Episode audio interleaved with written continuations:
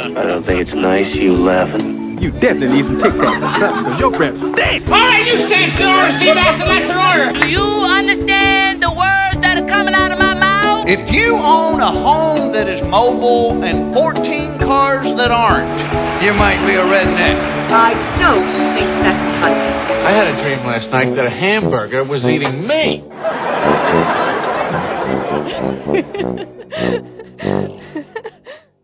We're in a series called Punchline. We're in week number 3 of a 4-week series. I was on vacation last week. We had a great time.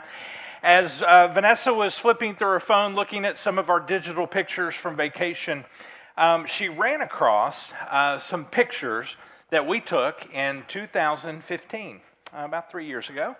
And she was looking at those pictures, and it's interesting. Here's what the pictures were. It was a little shocking. They were... I don't have them to put on the screen because they were before pictures. Have you ever taken before pictures when you were decided to go on a massive diet? Because then you wanted to compare it to the after pictures and you're like, yes, look how great, look how much we've achieved and the goals. But we were looking at these before pictures and Vanessa's just like, oh my word, I want to be as fat as I was in the before picture. I mean, because...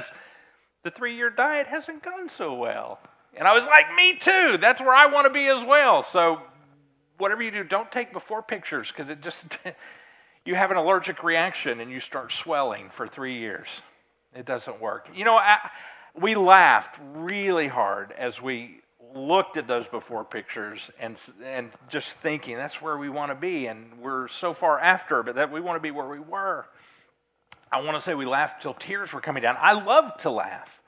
I love to laugh. Now, when we think of Jesus, so often our first thoughts are, Jesus, the man of sorrows. And that's okay because the book of Isaiah says, yes, yes, that is Jesus. But there's another aspect of Jesus that we don't see so frequently. And that is because it's not obvious to us, but Jesus also laughed. You see, every culture has their idea of what is funny and what is not funny. And that's no different for the Jewish culture. In the first century, when Jesus was here on this earth, as part of his plan and the time he picked in history to be here, a very specific culture, a very specific definition of what is funny and what is not funny. So to us, not so obvious, but to the first century readers of the New Testament and to the first century people who were there listening to Jesus, they understood because it was their culture. So perhaps for us, one of the surest ways to see the humor of Jesus and the comic side of Jesus is to look at his exaggerated images that he uses when he teaches, because that's the heart of Hebrew humor. It was in the exaggeration, and it borderlined on some absurdity, and that's what would make them laugh. And at one point, Jesus talks about the Pharisees, how they would take water from a well and they would strain the water to make sure there were no gnats or bugs in the water. Very careful to strain everything out of the water. And then Jesus said, then you would drink the water, and by the way you would drink it, you would actually swallow the camel sitting beside you. And when the people heard that, to them that was hilarious. How absurd that image was. And that was the heart of Hebrew humor. Another part of the New Testament, Jesus said a good father would never give his son a snake when the son asked for a fish. And to them, that image was funny. It was hilarious. For us, it would be like watching the old Charlie Brown Halloween special. When Charlie Brown goes to the door, all the kids get candy in their candy bags. And what did Charlie Brown get every time that the door opened? A rock, right? To us, that was funny. And that's kind of the way it was for them hearing that. A good father would never give his son a snake when he asked for a fish. That was funny to them. So today's punchline, we're going to find in Matthew chapter 15, and we're going to look at several verses here. So let's get started in verse 1. Some Pharisees and teachers of religious law now arrived from Jerusalem to see Jesus. So now many of the previous encounters that Jesus has had with the religious leaders have been local synagogue leaders. But now, a band of travelers from Jerusalem have shown up to address Jesus. They have shown up. These are the professional religious guys, the pro-religious guys. They have sent in the big guns to address the Jesus problem. And here's how it goes down. They say in verse 2, these are the professional religious people speaking to Jesus. Why do your disciples disobey our age-old tradition? They demanded. They ignore our tradition of ceremonial hand washing before they eat. Now, this is what you call an oral tradition. It has been handed down generation to generation verbally. This is not found in God's law. This was their own law, their own tradition, their own rule. And it was not part of what God said. It was something a rabbi said, and it got passed down to another rabbi, and they equated that with God's law. They said, what we say is equal to what God says. And we say you need to have a ceremonial hand washing. That's what was going on here. Now, this particular tradition, this little man-made rule, this little man-made law, said that before a Jewish person would eat, they would need to go through a ceremony of washing their hands, washing their cups, washing their cooking equipment, anything they were using before they would eat and prepare the meal. And there were hundreds of these man-made laws, hundreds and hundreds, and they were all oral traditions at this point. But later, some centuries later, they all got written down into a couple of books, one called the Talmud and the other the Mishnah. And they equated those books with God's law. They said, it's equal. What we say you need to do is equal with what God says you need to do. And Jesus now replies to them about this man-made law, verse 3. Jesus replied, so now he turns the table on them. He changes the subject. And why do you, by your traditions, violate the direct commands of God? So Jesus is saying there are God's words and there are your words. And only one of the two actually count. And it's not yours. It's God's. In fact, your little laws sometimes actually violate God's laws in many places. So Jesus goes on, verse 4. For instance, God says, honor your father and mother. And anyone who speaks disrespectfully of their father or mother must be put to death. Now, in this culture, at this time, they didn't have a real problem with children sassing their parents because the kids knew the law. The whole village would go Jackie Chan on them, Clint Eastwood all over them, Chuck Norris, UFC, and there would be no Big John to stop the fight. So there was a lot of respect for parents. No real disrespect problem here, but Jesus kind of shows them how they were disrespecting their parents. Verse 5, but you say, speaking to the Pharisees, it is all right for the people to say to their parents, Mom, Dad, sorry, I can't help you, for I have vowed to God, I'm going to give God what I would have given you. See, one of these oral traditions was this man-made law that said that a child, an adult child, could dedicate food and crops and money and property to God, which meant they did not have to use those resources the way God designed for them to take care of their parents as their parents aged. And they could say, oh, listen, Mom, Dad, sorry, I can't use that to help you. That's been dedicated to God. They could use it themselves for themselves while it was dedicated to God, but I don't have to use it for you. And Jesus goes on in verse 6. In this way, you say that they don't need to honor their parents. And so, you cancel the word of God for the sake of your own tradition. In other words, your little, ridiculous, man-made law has actually made God's law unlawful. Jesus goes on in verse 7. He says, you hypocrites! Isaiah was right when he prophesied about you. For he wrote, and we're going to say what he wrote in just a minute, but here's what he's saying.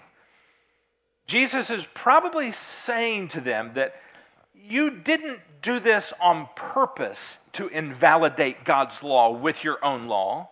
You had good intentions. You had good reasons behind it, perhaps. You didn't really mean to invalidate God's law, even though some people did take advantage of it for their own good. You, when you wrote this man-made law, probably didn't mean to invalidate God's law. But this man-made tradition did not do what it was intended to do.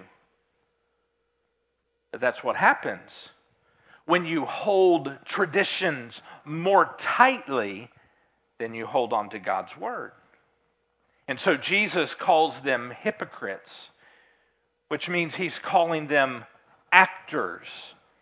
Someone who wears a mask pretending to be something that they are not. Now, before we get too tough on the Pharisees, we've all done some similar things with our own traditions. Have you ever heard the phrase, I heard this growing up all the time, you wear your Sunday best when you go to church, or you don't go. Have you ever heard that? I mean, I heard that a lot growing up. Not from my parents, I just heard it in the church culture. And you might say, well, no, Harley. Our church doesn't adhere to that. Our church doesn't teach that. And I might think, well, okay. See, normally, I have dressed up for Father's Day. But normally, on a hot summer day, on a Sunday morning, I'm in shorts. And I would say, well, can I wear this to your church? Shorts? Flip-flops? And they'd say, no. I mean, you can't wear that. I mean, shorts? Short pants? In church? No.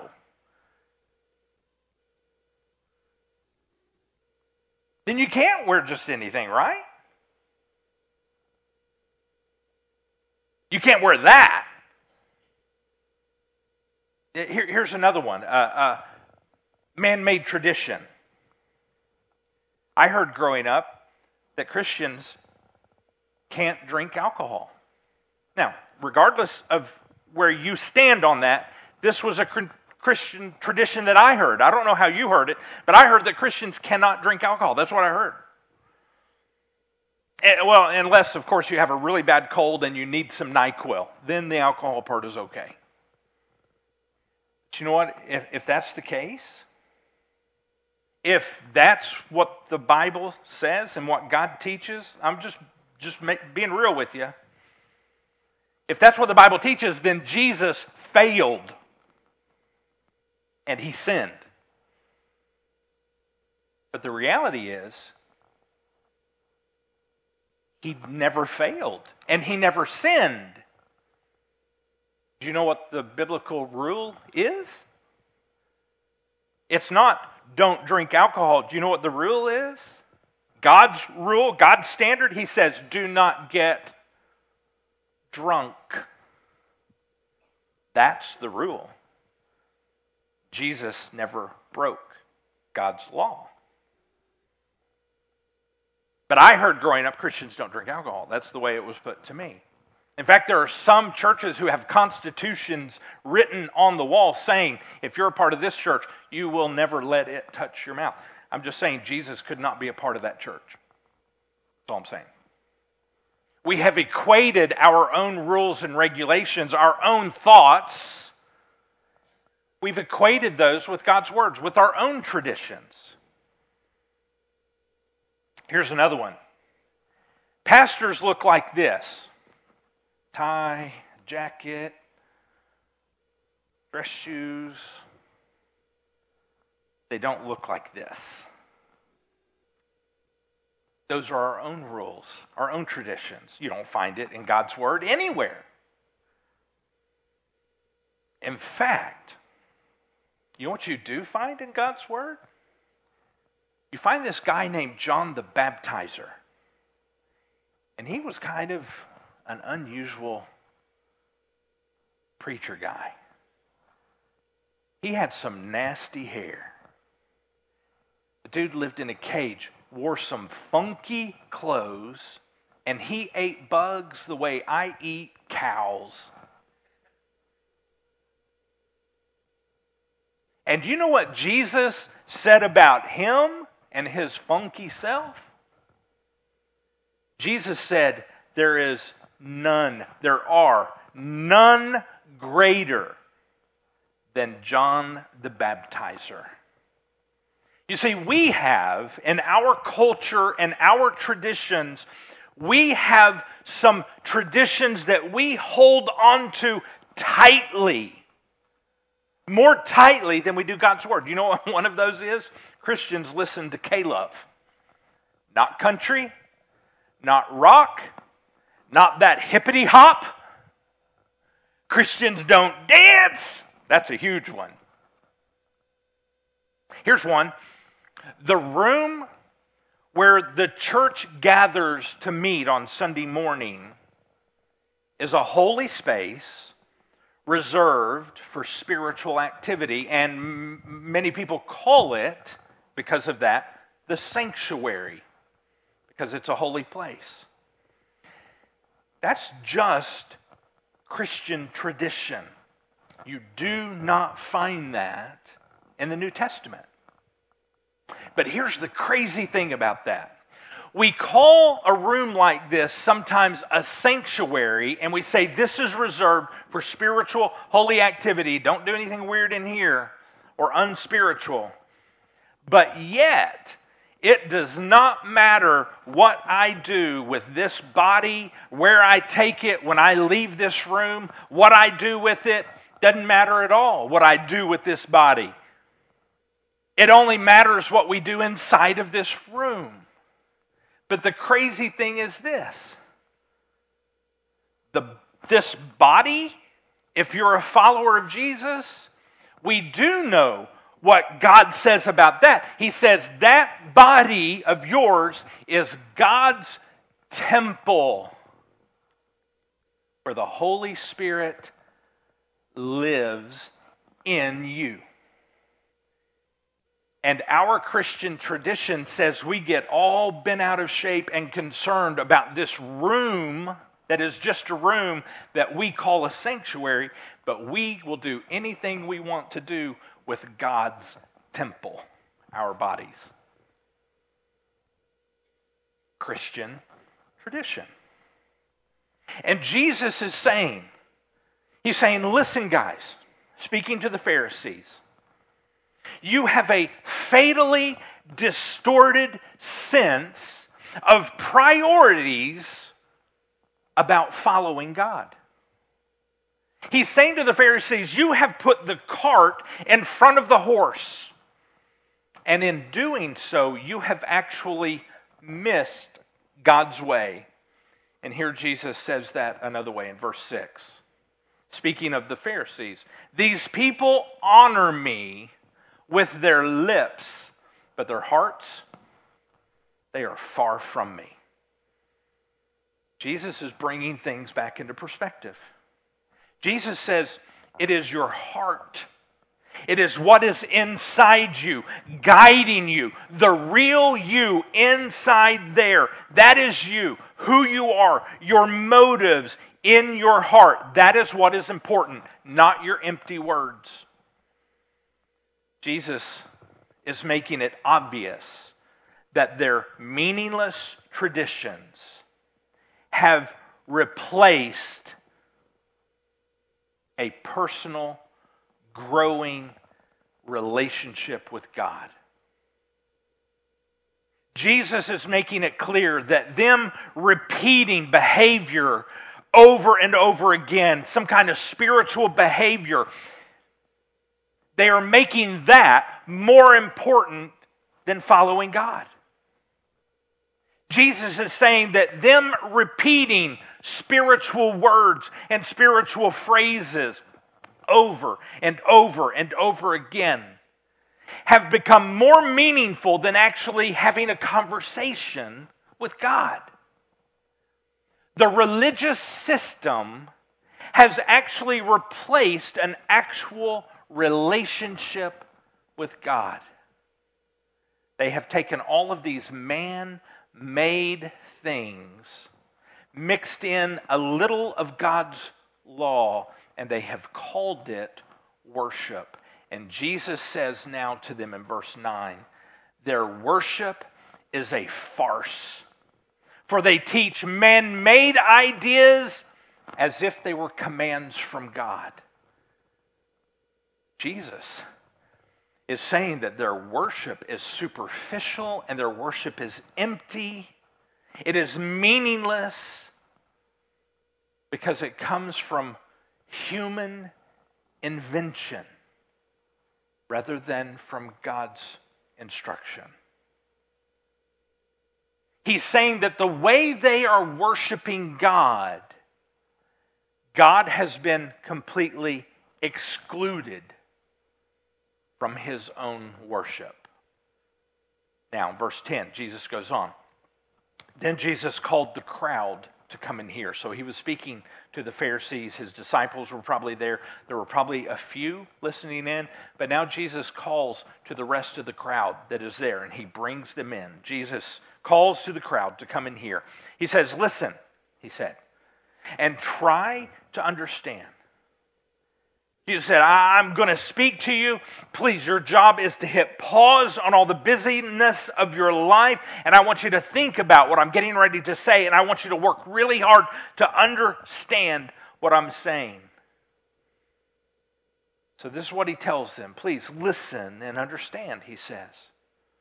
So now Jesus is taking us back to where this conversation started, the original accusation of the Pharisees, when they said, well, why don't your disciples follow our tradition of a ceremonial wash before eating? And since they don't, then everything they eat is now dirty, and they are unclean, and they are defiled. That's what they were saying. Verse 11, Jesus goes back to that. It's not what goes into your mouth that defiles you. You are defiled by the words that come out of your mouth. In other words, the things coming into a person's mouth, they're just from the outside. Not really a big deal. But the things that originate from within you and come out of you, from deep inside of you, they come from inside of your heart. You are made dirty, not by what you eat, but by what is in your heart. Boom. Jesus just lowered the boom on the Pharisees. And now the disciples, they kind of push the Pharisees out of the way. They make their way to Jesus, and they kind of speak just to Jesus, probably where only Jesus and the disciples can hear. So here's what they say. Verse 12, then the disciples came to Him and they asked,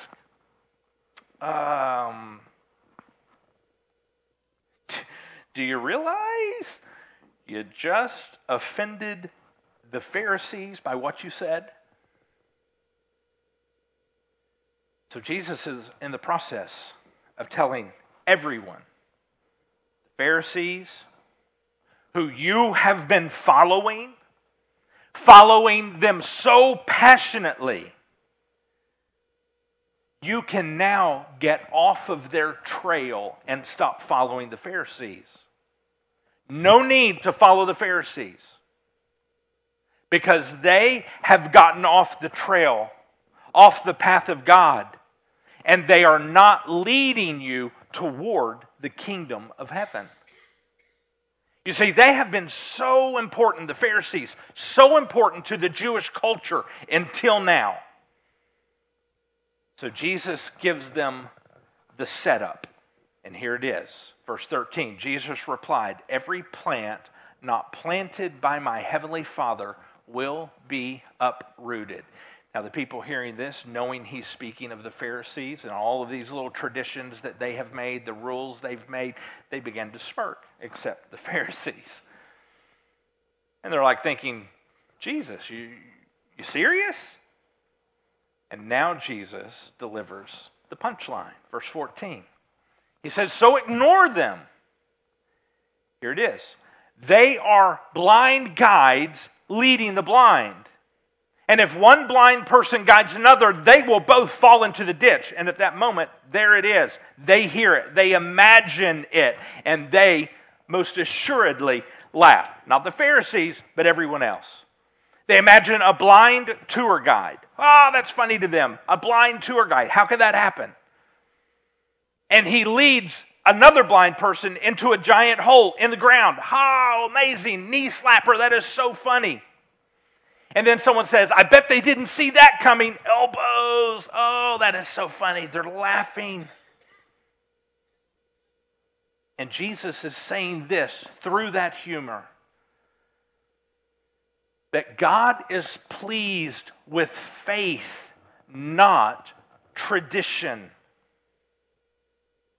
If these important, honored leaders of Israel, the Pharisees, have themselves fallen into a giant hole of tradition, he's saying if you follow them, you are going to fall into that same hole. You know what the Pharisees thought? That they were leading everybody onto God's path.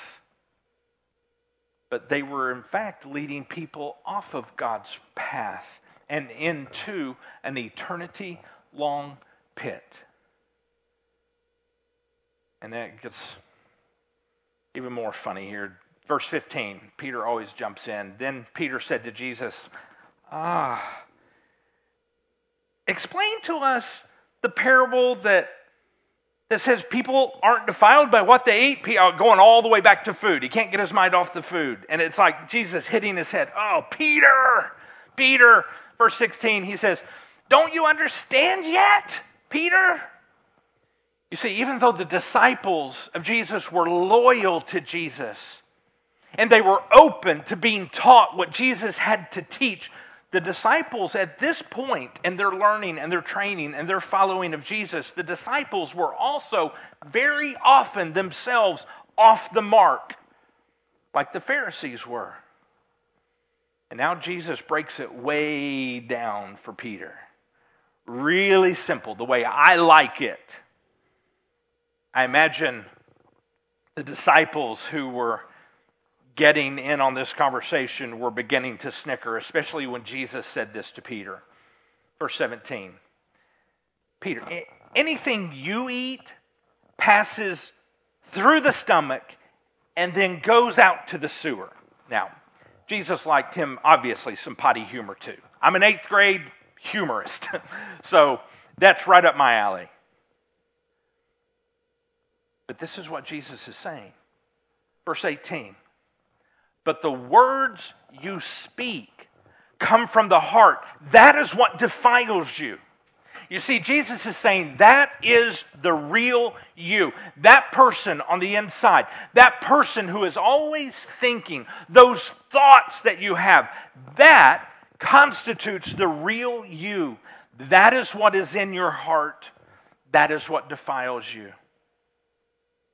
Jesus is saying what gets into your heart, it's not the food you eat. It's not what comes from the outside. That food you eat that gets into your heart that makes you dirty. No. The mouth is not where things enter and get inside of your heart. The entrance to our heart, as we learn in the New Testament, the entrance is our eyes. Be careful, little eyes, what you see. Because that is what gets into your life, into your heart. Do you know the other entrance? Your ears. what you hear makes its way into your heart. Be careful, little ears, what you hear. What you hear gets into your life, and it can defile your heart. It's not what you eat. You see, what goes into the heart is what makes us dirty, not what goes into the mouth. That's what Jesus is saying. What goes into the mouth, that doesn't go into your heart. What goes into your heart, that's what you let in through your eyes, and that's what you let in through your ears. Jesus goes on in verse 19. For from the heart come evil thoughts, murder, adultery, all sexual immorality, theft, lying, slander. Verse 20, these are what defile you. Eating with unwashed hands will never defile you. Don't miss this. Jesus is telling us purity is not found in a ceremony. You see, the relationship between the Pharisees and Jesus at this moment, when Jesus is talking to them, is reaching a boiling point. And now the Pharisees are not just looking to discredit Jesus. From this point on, they are going to find a way to kill Jesus. But that's all part of God's plan. What does this mean for us today? I believe that Jesus is telling us today that purity is not found in a ceremony. And as we end this today, I'm just going to ask you, here's what we're going to do as we end. I'm going to ask you to take a heart survey along with me. These questions are for me as well. They're for you and they're for me. Don't answer out loud. This is for you to think about this week. And if you can't remember these, there's way too many questions for you to remember. Please go back and listen again to SoundCloud or listen to Facebook Live and listen to this again. Here are the questions. Please take this heart survey with me right now as we end. And the band is making their way up to the front. Here's the survey. What have you allowed yourself to look at that has planted itself and it has grown in your heart? What have you allowed? Here's the next question. What have you let in through your ears? What have you heard that you have allowed into your heart? And there it is, and it is growing. Here's another one. This one gets tougher. What ceremony, what spiritual ceremony have you tried to use to get rid of what is in your heart? What spiritual magic wand have you waved around your life or over your life, over your family, in order to get rid of what is still in your heart? Here's another one. This one's tough. What religious activity or tradition have you substituted for a daily, walking, talking, living relationship with Jesus? What tradition, man-made tradition, have you made as important as Jesus? Another one. What do you do instead of reading the words of God for yourself? Another one. What do you do instead of having a daily, ongoing conversation with God? What have you made equal to God's words?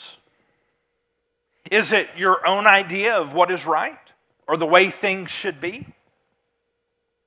Have you made equal to God's words something that someone else has said about God? What someone else has said on TV or on the radio, or what someone else has said in a book that you read? Or again, have you equated what you think it should be and the way things should be? Have you equated that, made that equal with what God has said?